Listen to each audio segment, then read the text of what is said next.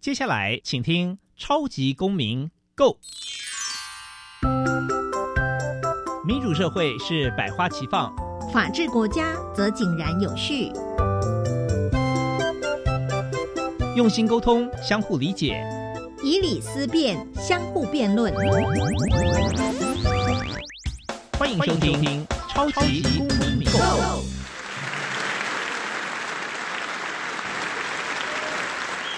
各位听众朋友们，大家好，欢迎再次收听《超级公民购》。本节目是由教育部所委托，由国立教育广播电台以及财团法人民间公民与法治教育基金会联合制播。我是节目的主持人苏格格苏明祥。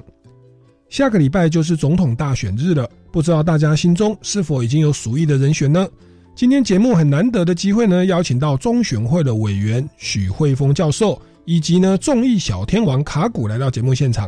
借着今天的节目呢，来跟大家聊聊有关选举罢免的法律吧。民间公民法治教育基金会是以推广民主基础公民行动方案为中心，希望培育未来的公民具备法律价值以及思辨的能力。本基金会成员也持续受邀到校园，对教师做相关的宣讲，促进校园中的民主法治精神。除了每年固定举办全国公民行动方案竞赛，并且不定时的举办教师研习工作坊。期待与社会各界合作，推广人权法治教育。接下来进入小小公民庭看厅。小小公民庭看厅，在这个单元，我们将会带给大家有趣而且实用的公民法治小知识哦。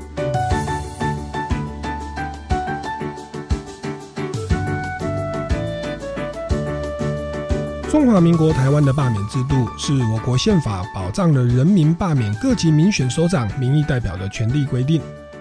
然而，罢免制度实际入法却是迟至一九七五年才完成。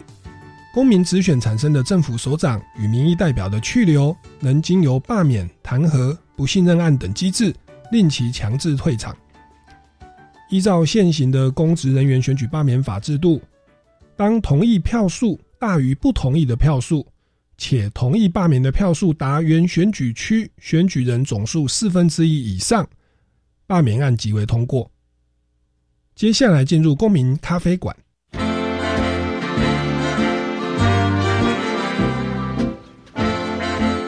民咖啡馆，倒杯咖啡，跟我们一起在公民咖啡馆分享近期最具代表性的公民时事。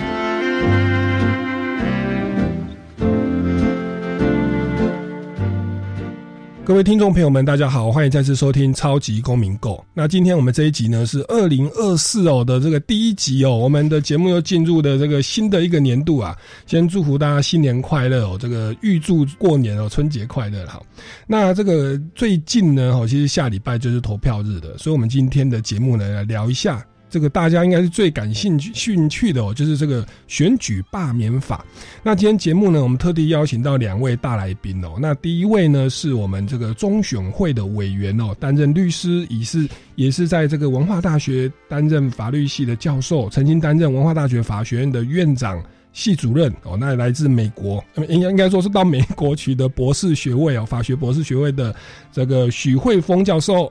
啊，主持人好，各位听众大家好。开始，我们就先来请教一下这个许慧峰教授，目前也是中央选举委员会的委员。那其实我们一般民众这个看这个选举新闻啊，看新闻媒体哦，这个常常会有选举罢免诉讼，然后有争议，哎，好像就找中选会。可是中选会它到底是什么样的一个组织跟机关呢？有时候我们看说，哎，它好像是一个独立机关哦，那还是说我们有选举诉讼是要找中选会吗？哦，那如果什么投票哦绑？公投，然后 又觉得那有点严荡哦，是不是有造成一些投票的不公平呢？这些争议到底要向谁来来来这个这个上诉哈，来主张权利？是不是先请这个许慧慧峰教授跟我们介绍一下什么是中选会，它的主要职责是什么？OK，好，谢谢主持人提问了哈。我想选举快到了，大家听众可能也对这个选选举的一些相关纠纷哈，都会想说到底怎么样处理哈。那我先简单来说，其实中选会在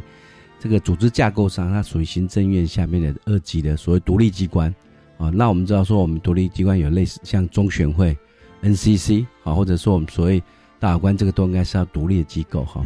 那中选会的委员有十一位，好，那专职的就是主委跟副主委。那其实我们当时为了维持这个独立性啊，所以我们其实有规定说，任何个党派的成员不能超过三分之一啊，就是这个在法规上明文就有规定哈。那再就是我们任期啊是采交错任期，我一次换一半，有点像跟我们大法官一样，因为这个如果同时新手可能在经验传承上会比较有所不足，所以我们是交错任期的。嗯，我这个大概来跟各位来报告哈。是，那中选会早期是在台湾的选务的的办理，早期是在内政部下面，因为选举是在内政部下面规范。后来呢，因为选举我们知道，其实选举最主要是要我们叫。公平、公正、公开嘛，哈，选举算是一个我们叫做选贤与能的这个工具，那这工具一定要客观中立，好，这样才不会有这个选后的一些大家认为说选举结果到底公不公正啊，哦，正不正确，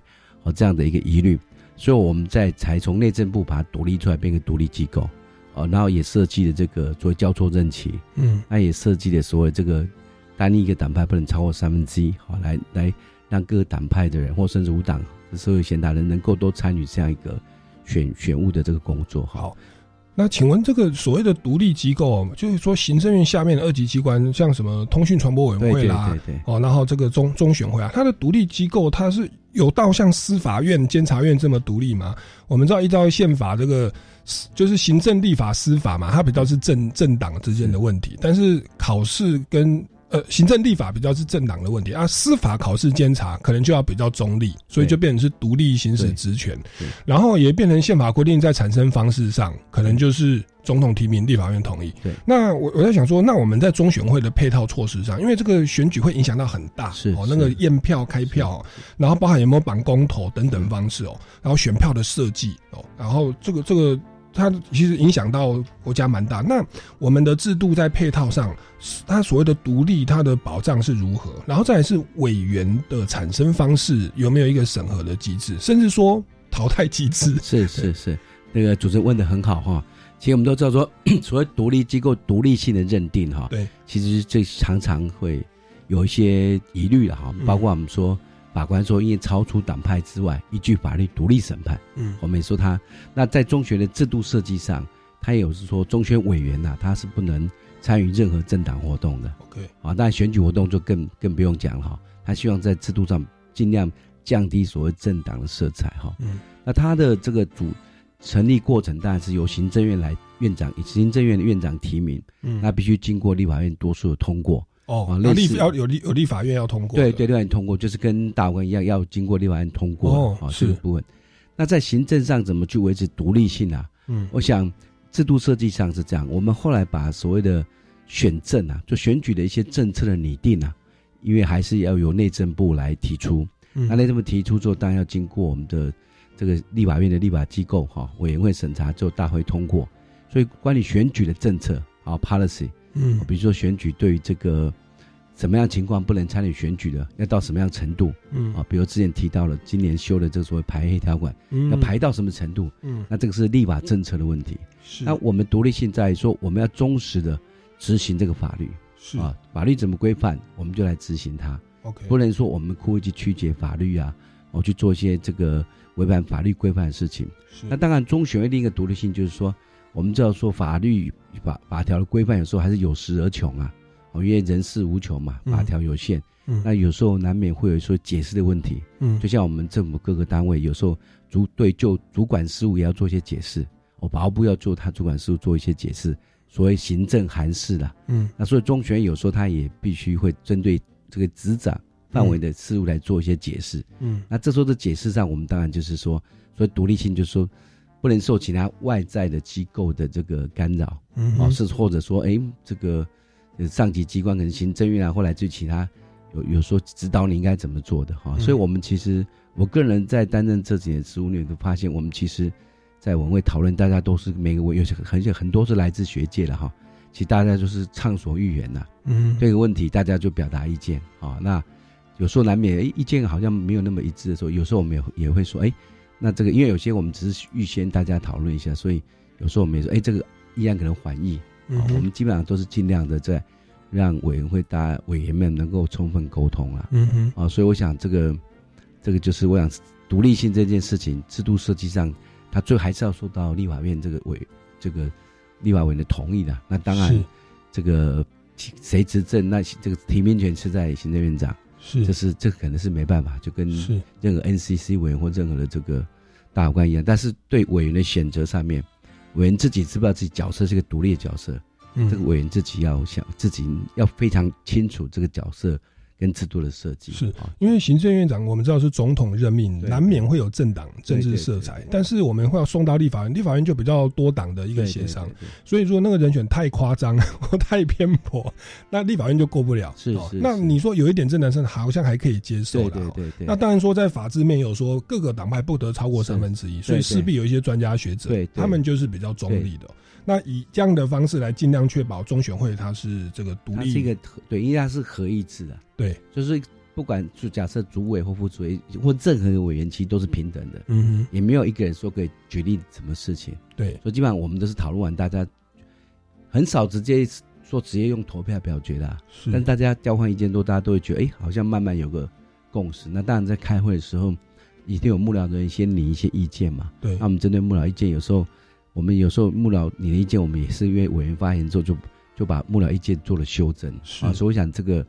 这个独立性，其实我个人建议就是说，在任何议题上，哈、从来没有人事先跟我说应该怎么做的哈。哦我们真的是都是嗯哼，你到现场，凭持你的专业，然后来是判断，那大家各提出意见。我所以我想，这个在合一制的机构里面，你说要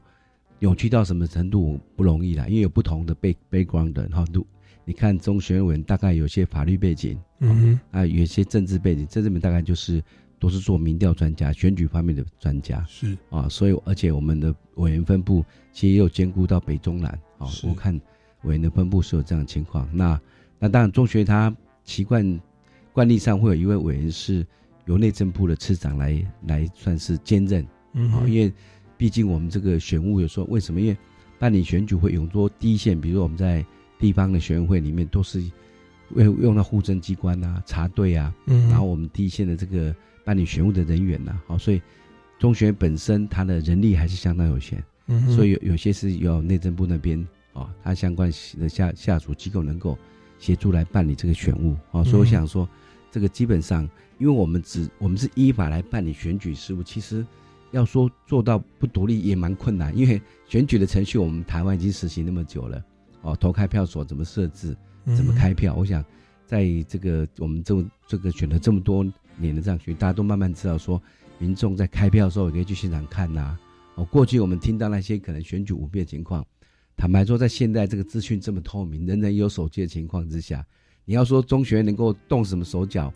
嗯那个除非大卫魔术了哈，是。它可以变不见哈，而且不同的政党在先开票所是都有派的代对表在那边看嘛，而且而且我们第一线的这些这个所谓公务人员，有些大部分是学校老师，嗯，他们他们没有没有理由帮你做坏事啊，对啊对对。啊，那个成本太大，对对对啊，就就所以基本上是不可想象，而且手机这么发达情况之下哈，对。甚至你稍微唱票不清楚，民众可以马上说，哎，你这个是是不是有念错啦，或者念的时候听错了，因为现场都能监督嘛，是。哦，谁当选一票，他听错记到另一票，都有人在观看呐、对哦，所以这个基本上应该是不至于说要做做个选务就要不独立，我觉得理论上跟实际上都不容易啦。是，而且之前好像也有办那种就是研习会，让大家去上一些基本课，然后就可以去投开票所去监督哦。对对对有一些对基本的一些其课程。其对我们有时候需要一些兼职的攻读，因为对人力的消耗其实是蛮大的，是特别是是如果有办公投的话，对哦，那个更需要人力哈，所以我们有时候也会是也会是这个希望多一点这个呃民众的大学生，好吧这些相关科系他们做培训之后，能够也参与这个协助的工作，啊，降低我们这个选务人员的这个辛劳。我想这个是是我们也有这样的情，有在做这样的事情。是，那在选务工作，因为我们知道选办法是说你要迁户籍，或者说你在当那个选区啦，涉及满四个月还是六个月的，对对对那你才有投票的资格。对对。这势必要跟内政部来进行合作，所以内政部的次长他在这个里面算是当然委员哦，其实是有必要性的。对对对，好那那这个我们就大概知道说，其实，在选务，我们一般民众都会觉得，哎、有疑问，刚刚说就来找中选会函示哦，那就变成大家好像一般的民众就会变成与选举有关的争议哦，都会来请教一下中选会哦。那我觉得刚好也利用这个节目来跟大家澄清一下，就是说中选会的职，因为我们知道像有选举罢免诉讼，嗯嗯嗯。甚至有什么贿选的嗯嗯那种违反选罢法的啦或者是所谓的搓汤圆的对条款我觉得我们一步一步来哦，我从实体法上也也也请教一下中选会的函释是如何，或者说这个根本不是中选会管，应该是检调机关管，是。也要来请请教一下这个是。许慧峰教授。那我那我想就以我我自己前天在逛基隆夜市是哦，我就遇到一个无党籍的立委候选人，是哦，也我不要说是谁。那结果呢，他就送我面子啊，面子上面有挂他的那个嘛哦，然后还叫我加他的赖的好友。好，那那我们当时是我们全家人就路过，哎，觉得蛮有趣的哦，然后就跟他就就跟他拿的面子，我们家一个我们家四个人拿了四个面子。好，那我我想请问，我们常说这个贿选贿选哦，那所谓的这个贿选，它的这个定义到底是是如何哦？那送面子或者说办流水席哦，或送原子笔，送我有拿过保特瓶跟那个那个酒精喷雾剂，因为防疫嘛哦是。那这个部分呃，它的认定是如何？那是由中选会来函释吗？还是由检调机关来进行认定？或实务上是如何处理的？是，呃，这个主任这个问题非常好哈。嗯那我先讲说，我们我先讲法治啦，因为是好教授叫法律规范是什么，但实际上实践的时候的权责机构是什么，这个我把它分清楚。好，那其实我们会选常简单定义就是说，我给你好处，那希望你投给我嘛。好，所以一个叫做因果关系嘛。嗯我给你好处就是告诉你说，拜托投一票。如果我今天给你好处是说我之前欠你什么人情，你帮我什么，那我们在法律上叫没有对价关系。对，就很明确说，哎，我给你好处，拜托投一票，或者说，我给你好处，或者你或者说你先投我一票，嗯以后选上再给你好处嗯啊，这个我们就叫契约贿选。嗯我没有马上先给你好处，嗯但是我选上了哦，我就给你什么好处。嗯，那但是什么叫好处，对不对哈？大家说，哎，怎么才算好处？对，刚刚主任讲了，哎，那个面子是是也是一点价值，但是面子好像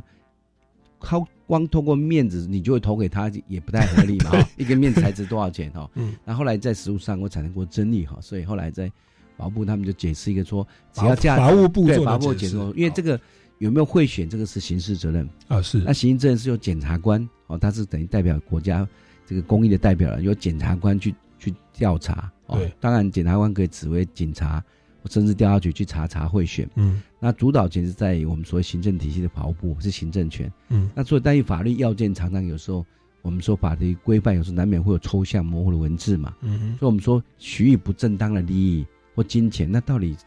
多少价值会让选民说，哎，你给我这个好处，我决定投你？嗯我刚刚讲那个因果关系嘛，那选举它难免要宣传，给一点文宣，所以就造成困扰。那我们说，啊那三十块以内的，我们就哦就啊价值三块，我们就认为说这不会构成贿选。是所以你也常常看到外面最多的就是面子啊，或者 一些简单的小物哈，宣传品啊。是所以是那我想这个我印象中应该在陈定南在当华部长时代就定下来这样的规范是啊。那当然后来衍生出很多类型了哈，嗯哼。在这个华部有时候也会有一些过去案例的。比如说我今天拿一包，明天再去再拿一包，后天再去拿一包。对，但是这个基本上，嗯，你在这种情况，这我们在第一个食物上是很难去证明呐、对，哦，所以你我说我整个一大包给你这样哈。哦但如果我们在现在比较常看，就是在一些餐会，嗯，那候选都一桌摆十个嘛，对，啊，那一人一个，那基本上就就不大问题，他是顺一个人一个，是，哦，所以这个问题就就不会是太大问题。嗯哼，那比较难的有时候是说，呃，变相的方法啊、比如说过去有发生过说，呃，我我我聘你做工读生，哦我骗你做捐这个捐捐票的人，对，但事实上没有真的来做。是，哦，那你工你一天打工下来可能要一两一两千块。对，那这个在法务部的这个案例里面曾经提过说，如果真的有发给你这个工读金，但是你根本是没有来的，OK，或者假借编造一个说你就是我工读生，嗯哼，就发了钱给你，他实质目的是要请你投他一票的话，哦，那这等于是我们叫类似我们叫脱法行为，对，伪装说哎你是我的工读生，事实上你根本没有，是，那这样就会达到贿选的条件。哦。所以哦，贿选其实有非常多的太样。嗯，甚至有时候说选举当年哈、哦，我捐钱给什么机构，嗯。或给什么公庙去摸彩，嗯，有时候都会有一些灰色地带啊、哦，所以，那各地方的检察官他们在认定事实上，我们法律上讲说个案判断呐、有时候同样情况，有些会被认为贿选，有些认为不是贿选，哎呦，难免会有这种情况。对，但是最主要判断第一个就是价值，是。这个东西的价值。嗯。第二个就是那个因果关系，嗯，好、因果关系。就过去有曾经说，有某个民意代表，他过去比如说公庙或嗯中秋节，他每年都固定捐摸彩品嘛。嗯。那选举那一年他也他也捐呐、哦，那就那对，那法案就检察官就说，哎，这个没有因果关系，因为他过去每年都做，是是是你不能说他三年前做的事要贿选哦，但你若过去都没有做，今年忽然做，而且大量，或者是金额很高，嗯哼，那就有嗯风险了解哦。所以这个东西就是有时候是个案判断，哦但但是这些我们还是要说明一下，这个看起来跟选举有关，可事实上这个是全责在于检调单位，是哦，是他们去认认定。那这个甚至刚刚主持人讲到这个，如果选举有争议，相关选举诉讼，有时候有检察官提出，或者这个其他的竞选对手提出，对。那最后都要到法院去。像这个选举诉讼，我们法律有规定，原则上要在六个月内把它结结案，嗯哼。还必要时候才延长。哦，那是嗯就是法院的职权，那完全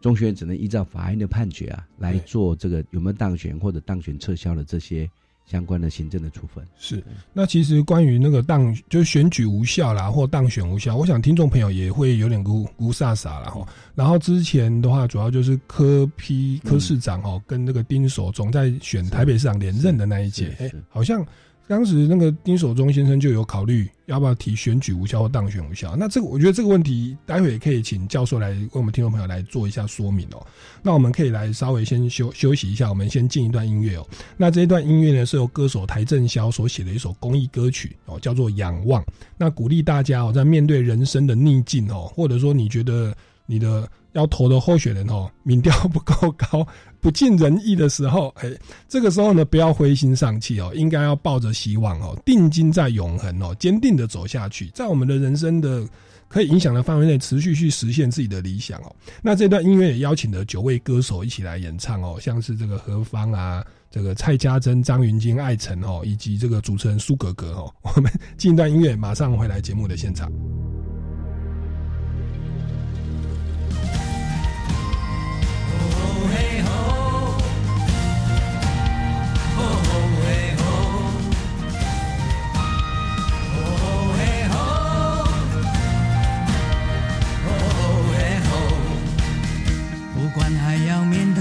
多少的困难，不管还要迎向多少的风浪，我想让你了解，你从来不孤单。不管还有多少恐惧在扩散，不管还有多少不安在弥漫，我祈求你永远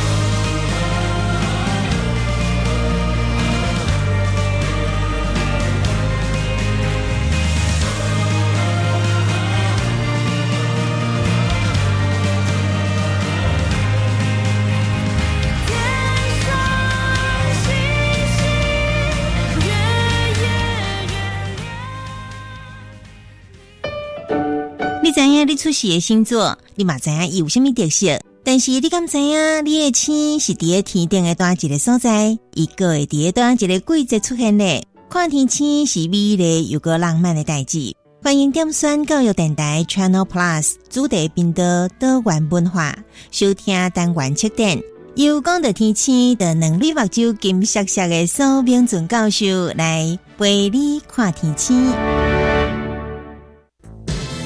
我觉得教育平权真的越来越受到重视了。嗯，怎么说？就是从下学期开始，就读私立大专学杂费可以减免三万五千元。嗯，这的确大大拉近公私立大专学杂费的差距呢。赞哦！拉近公私立学校学杂费差距，从一百一十三年二月实施，同时就学贷款的申请资格以及还款条件都放宽喽。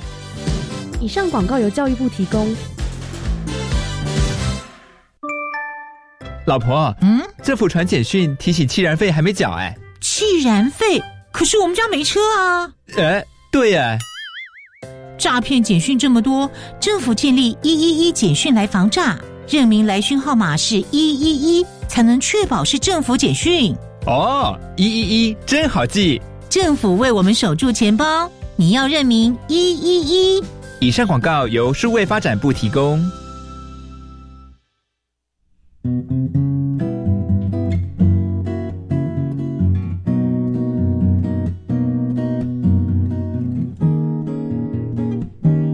是苏命苏米恩，你现在收听的是教育电台。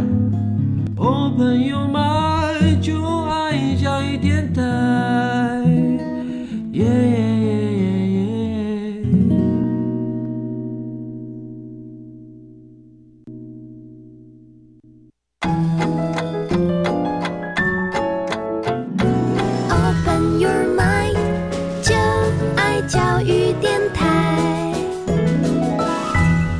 各位听众朋友们，大家好，欢迎回来《超级公民购》。那今天呢，跟大家聊的议题呢是，听众朋友应该现在都密切关注了，就选举罢免的问题哦。所以今天特地请到的是中央选举委员会哦，同时也是美国的法学博士哦，文化大学的前法学院院长哦，许慧峰教授也是律师，来跟我们来分享这个宝贵的。这个实用的知识哦，选霸法的知识哦。那当然，我节目一开始有提到说，我们有一位神秘嘉宾哦，号称这个模仿小天王哦，他现在来到节目的现场，来跟我们听众朋友打声招呼。哎哎，我从外太空跑到行天宫，哎，我从台中，哎，现在终于来了，哎，嗨，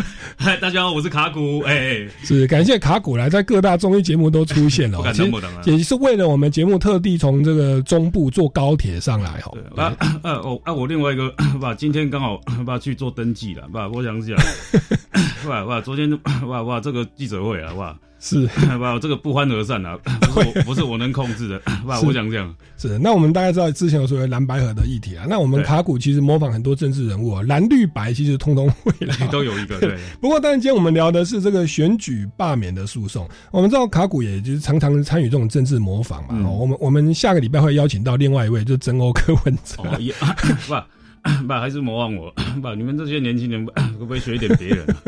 好，那我想这边也请教一下卡古哦，就是这个您在在在在演艺圈呐哈，然后也常有一些政治的模仿。您在所谓的选举罢免的这段期间哦，或选举罢免法的部分，你有没有在你的工作上或者亲朋好友上有没有遇到一些疑问哦？那我刚好。可以利用今天的机会来请教一下许慧峰教授。对，因为我我这里有一位角色就是韩韩国瑜韩市长嘛，对不对？然后我在模仿的时候，常常会有会有人问我说罢免的事情。嗯，呃，那我们没办法啊，既然我在高雄我都已经被罢掉，啊，还是只能说啊，东西卖得出去，呃，人让他进得来啊，高雄发财。但是韩国瑜也从高雄走出来了。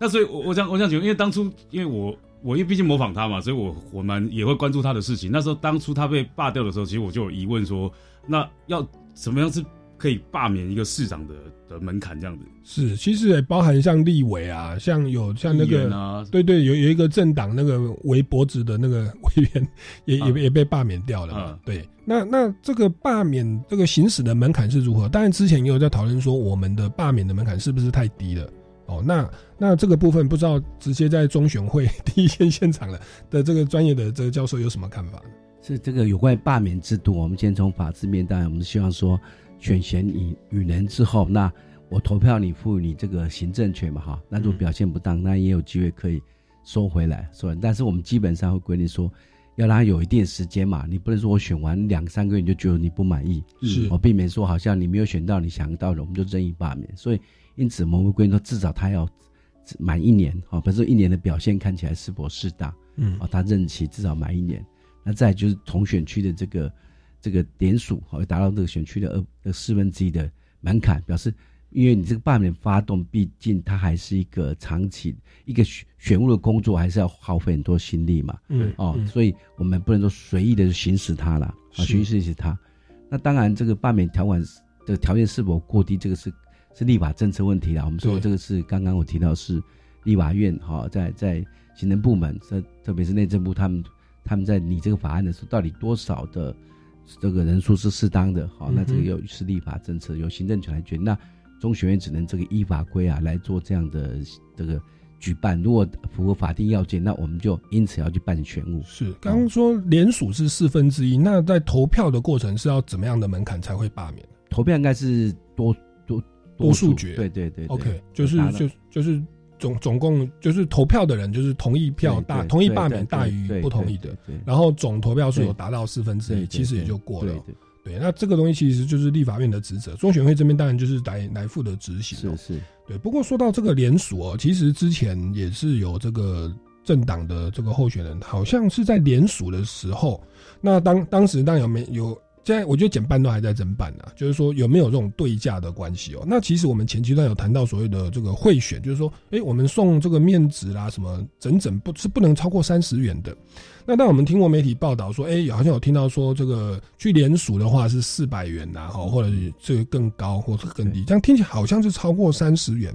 那甚至有有有也有所谓的这个，因为政党之间的合纵连横哦，就是有所谓的这个什么延伸跟什么什么的合作嘛哦。那当然，像看起来好像是后来是没有没有合作，但是如果说这样合作，当时也有这个不同政党的在质疑说，那你们这样子哦，不就是已经登记参选的，或已经已经预预计登记要参选的，结果呢，就是好像用一些政党的利益来达成协商。会不会触犯了选罢法所谓的这个搓汤圆条款哦？那搓汤圆条款它的定义又是如何？我我我想两个部分，一个是所谓的贿选有没有包含贿联署，这个是第一个议题。那第二个问题就是说，那个搓汤圆条款的定义又是什么？哦，那它的处罚的阶段是什么样？是搓汤圆条款哦。事实上，第一个是关于这个，我们说以现在我们知道这个案子，就是有关于联署阶段哈。一般我们会认为说，哎，我现在不是真正投票，我们都一般都知道说是，哎，有投票的时候，就我们刚刚讲贿选，他已经候选人嘛，对，要买我这张票了嘛。那一般在做联署，民众会说啊，我只有联署啊，他也不一定能够当候选人，对不对？嗯那我征求联署人，就是说，哎，我只也征求联署啊，他也不一定最后能够通过，可以当候选。那这个有违法吗？嗯哦，一般人会会这样想哈。但事实上，我们的选法规定就是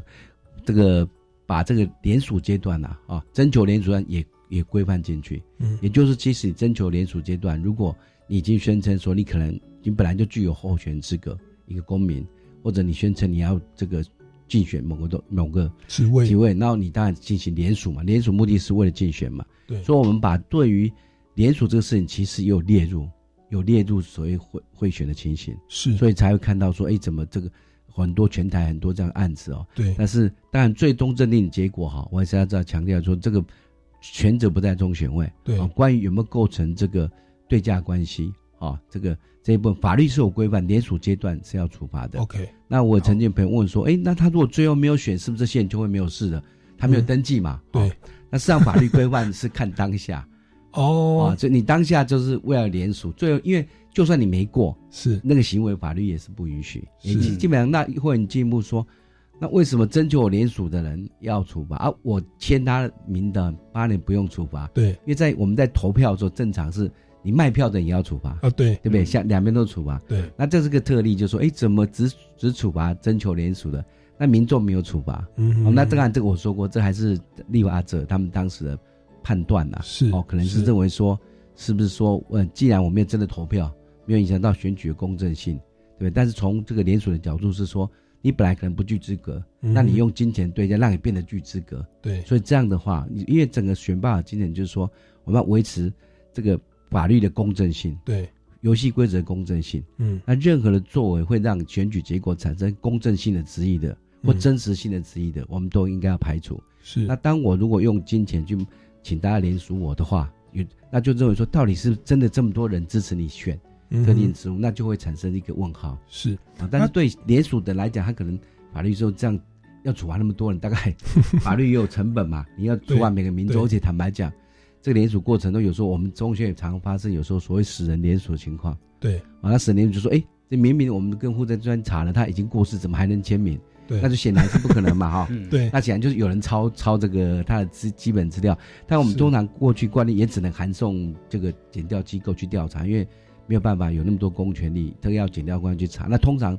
也都无疾而终，因为你连署书送上来一整批嘛，嗯。你不晓得这个是谁送上来的，对。那法律上也不能乱定人家罪，对，对对。啊所以使得联署会存在，是因为实际在侦查的困难，是所以会发生这种情况。是，那其实我们司法资源是有限的、啊，所以可能把资源比较集中在后阶段，就是真的到投票那一刻、啊。对对对那当然说，我们法律上可能也认为说，买票的刑责比较就是罪性比较大然后卖票也算情节比较轻，所以我们就只处罚严重的行为，就是真的投票。对如果是很前阶段的哦，只是还在联署阶段，就是说考量整个司法资源，我们就只是。去处罚是。要要要去买联署的人哦。对对。那当然说这个当事人他是说他不知情啊哦，那这个事实的认定就是减掉机关的问题哦，就就就不是这个法院或中选会的事情了。好，那这个是所谓的呃联署阶段的贿选的情况。那搓汤圆条款又又是怎么一回事？它的基本定义是什么？对。哦，那目前的规定又是如何？说当然简单讲，就是说为什么我们叫搓汤，就是说因为同样道理，我们回到根本原则，就是我们希望选举要公正嘛。嗯，那今天如果说我的选区就你就是我对手，对那我说好说，哎，我给你什么好处，你不要出来选，好不好？是，那就失去我们民主选举自由竞争的这个这个概念。对，所以所以我们才说，如果我你是候选人，嗯或你可能成为候选人，我说我给你好处，叫你不要选。对，啊，或者答应将来给你什么好处，对那这个就我们叫搓汤圆、送鸭汤。哦那这样的话，就我们要规范它，是因为这样将来选举很可能，我不有时候不一定给你搓汤圆，我甚至胁迫你啊，我给你好处未必，那那胁迫你，我因此不敢出来选，对，所以就就变成说在游戏规则上就不公平，嗯所以这部分我们就会处罚，而且甚至法律是处罚预备的情况，啊，他说对方还没登记，对对就已经可以搓汤圆劝退，那这样也也算是搓汤圆吗？对对对，其实不限于已经登记之后才叫搓汤圆啊哦，因为因为这个这个行为你一定知道嘛。如果真的要搓汤的圆人，不会你登记都在搓你汤圆，因为这个很明显，对，一定在里面登记就把你搓掉。哦哦，这个一定这个人性上不会等你搓汤，你登记我在这里退选，那这个一定大家太明显了一定对怀疑的。那如果他没登记前的话，哦这可能性很高，偷偷私底下进行。是，但是法律上认为这样其实也不对啊。哦，哇，那这个这个就就很可怕，因为我们知道说这个有不同有两个颜色要合啦，另外一个这个就是有质疑说你们这样子有可能就是搓汤圆，那其实那个时候还没有登记，在讨论要不要合的时候，其实就已经其实算预备，在在对在法律上要件已经已经构成了。但是他是说要能够拿到利益啊，到底什么叫利益呢？哈，这个我们进段音乐带回来节目的现场哦，因为这个利益如果说应许你日后当行政院长，或者说那个怎么样，这样子算是算是收受贿赂嘛，或契约贿赂嘛？我们这个很重要哦。来，我们进一段音乐，这段音乐是我们这个超级偶像的这个冠军宋妍珍哦带来的歌曲哦，叫做《不愿失去》。进一段音乐，马上回来节目的现场。我曾经失去我自己，人群当中遇见你，算是幸我就像漂流的物体，水面之下的倒影，魔法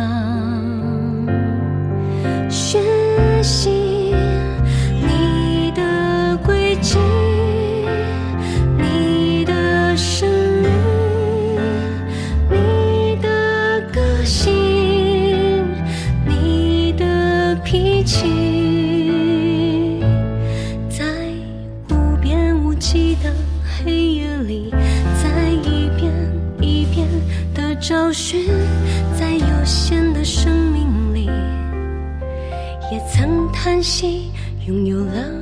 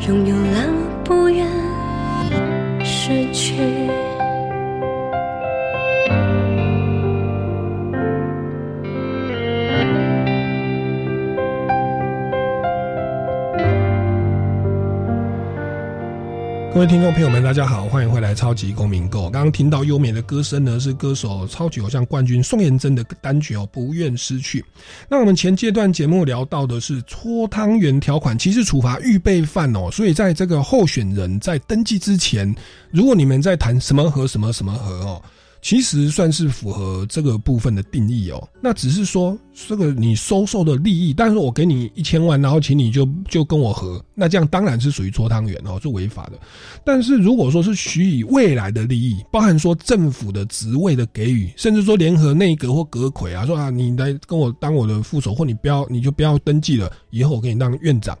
这样的一个东西，在我们的法律上是 OK 的吗？来请教一下教授。好，我们其实回到我刚刚讲，其实法条有时候规范是很抽象哈，法条有限，人事无穷，所以我包括我们在会选最多说给予金钱或其他不正之利益，嗯。法律用叫不正不正当的利益的哈。那政务点观就变成说，那个这职务哈，给你职务等于也算是做公仆哈，来服务选人民，那本身算不是不正当，嗯。啊，这个当然这个解释权者，我想最后还是在这个这个司法机关。司法机关哈，对。即使是法务部认为是，然后起诉了，假定我们就一个人来讲，最后认为算不算不正利，这最后还是要法院来做最后认定啊。嗯哼即使是减掉系统，他们也是据主管机关嗯所做认定。好、所以这部分我们只能说，这个核心精神是，如果你给的利益是钱或者其他利益，会足以影响他的判断。对，哦，那这样就会构成法律所要禁止的东西。是，那至于他这样算不算不正利，因为是给个职务，对。啊，或者所谓所所谓的联联合内阁，因为对。坦白讲过去没有这样的案子哈，对，即使在减掉他们要做认定，最要最后还是要通过法院做最后认定啊。所以这部分，我想我只能说，这恐怕还是一个有一些可以讨论的空间。不过被告的律师一定会引用各国的立法律，对对像日本就常常有联合内阁，对对对对，所以是不是正或不正，这个是有是没有那么容易定义对，但是差差别上就那那个理论上应该是选完选完之后再去找不同党派人做合作哦，而而不是在一开始就跟你说我跟你瞧好，对，因为他变哦变得有。点因果关系嘛。哦，是是是啊，是变成说，呃，我我退了，哦。然后因此，所以这个这个关键在，如果是正常联合内阁是选完之后主联合，他就不会所以跟选选举结果无关嘛，因为我选前没有请你做出什么退让，对。是选完之后，我两边假设两边选完，那赢人他很大度说我们要主联合内阁，哦。那当然跟那个他不会去影响到选举结果。对，但如果选前就说，哎，你让我什么，我让什么，然后我，好 然后你不要跟我进，那让我们选赢，那这样就会产生我们讲的哇。怕怕选举结果不的不公正，是是所以这个还是因果关系。那但即使这样成立的话，我还是回答那个问题，那个不正力的解释，嗯事实上是有空间的哈。我想这个要到最后法院的认定才有办法。哇真的是真的有案这样的案子，真的是长知识嘞！我觉得我们媒体好像就把这个当成完全合法、没有问题，然后这样子运作如果政党要打你，敌对政党要打你，这个是可以做文章的。我们算长知识，也给以后要从政的朋友，其实要知道这个东西其实是有法律的疑虑哦。小心为要了。我想，因为法律的不确定风险的时候，其实我们在做律师实务工作的时候，法院怎么认定，低院、高院、最高法院有时候会不一样。啊是哦，没有人敢说我我说了就一定是怎么样。我想这个还是会变成是至少是对手的一个筹码，攻击你的武器哦。对对来那卡卡古其实自己好像有一些选罢法，你也是一个标准的选民，正常的选民啊对对对我我。那你站在选民的立场，有没有什么问题来请教一下？因为我我前几天有个工作就跟街坊有关系，那本来是我跟一个 U YT 频道有合作这样子，然后就就已经上次有去拍了，然后结果第二次要去拍的时候，就前两天刚好就公布一个说，呃，不能够街头访问，这会抵触选罢法。然后我我工作我就当天我要已经要出发了，就十十一点，我九点就要出发了，然后跟我说 can 掉。那我就想说，街头访问不就是我们就是访问某一些人这样的，然后就是让民众可以发表他们自己的声音啊。那为什么街头访问跟这个选罢法就这一次说，我居然会违法，然后甚至还有很超过十万块以上的罚款这样？那我觉得怎么那么重？是你说这个就是有点像做民调，但是你是进行 YouTube 的这个街头的访问，对啊他等于有露脸，是不是？对，都有露脸啊。好，在这边请教一下教授，就是选罢法的规定是如对何？选罢当然是有规定说，在这个选举公告开始到这个投票前十天，好，等于你要细算，等于今年是到一月三号，啊、哦就是说因为十十一月十三投票嘛，对一月三号说你就不能公布这个民调哈。是，那为什么不能公布这个民调？基本上就是说，怕在选前那个民调会会会 misleading 影响弃保效应对对 misleading 选民呐哈，嗯就是他他会有一些这样的这样的，因为怕选前，因为大家会比如说很多不同民调公布的结果，那会造成民众也无所适从啊。嗯到底谁知道谁支持度低哈？就有点像是冷却期吧，感觉让民众自己去判断自己的需求。那当然，刚刚讲的说，他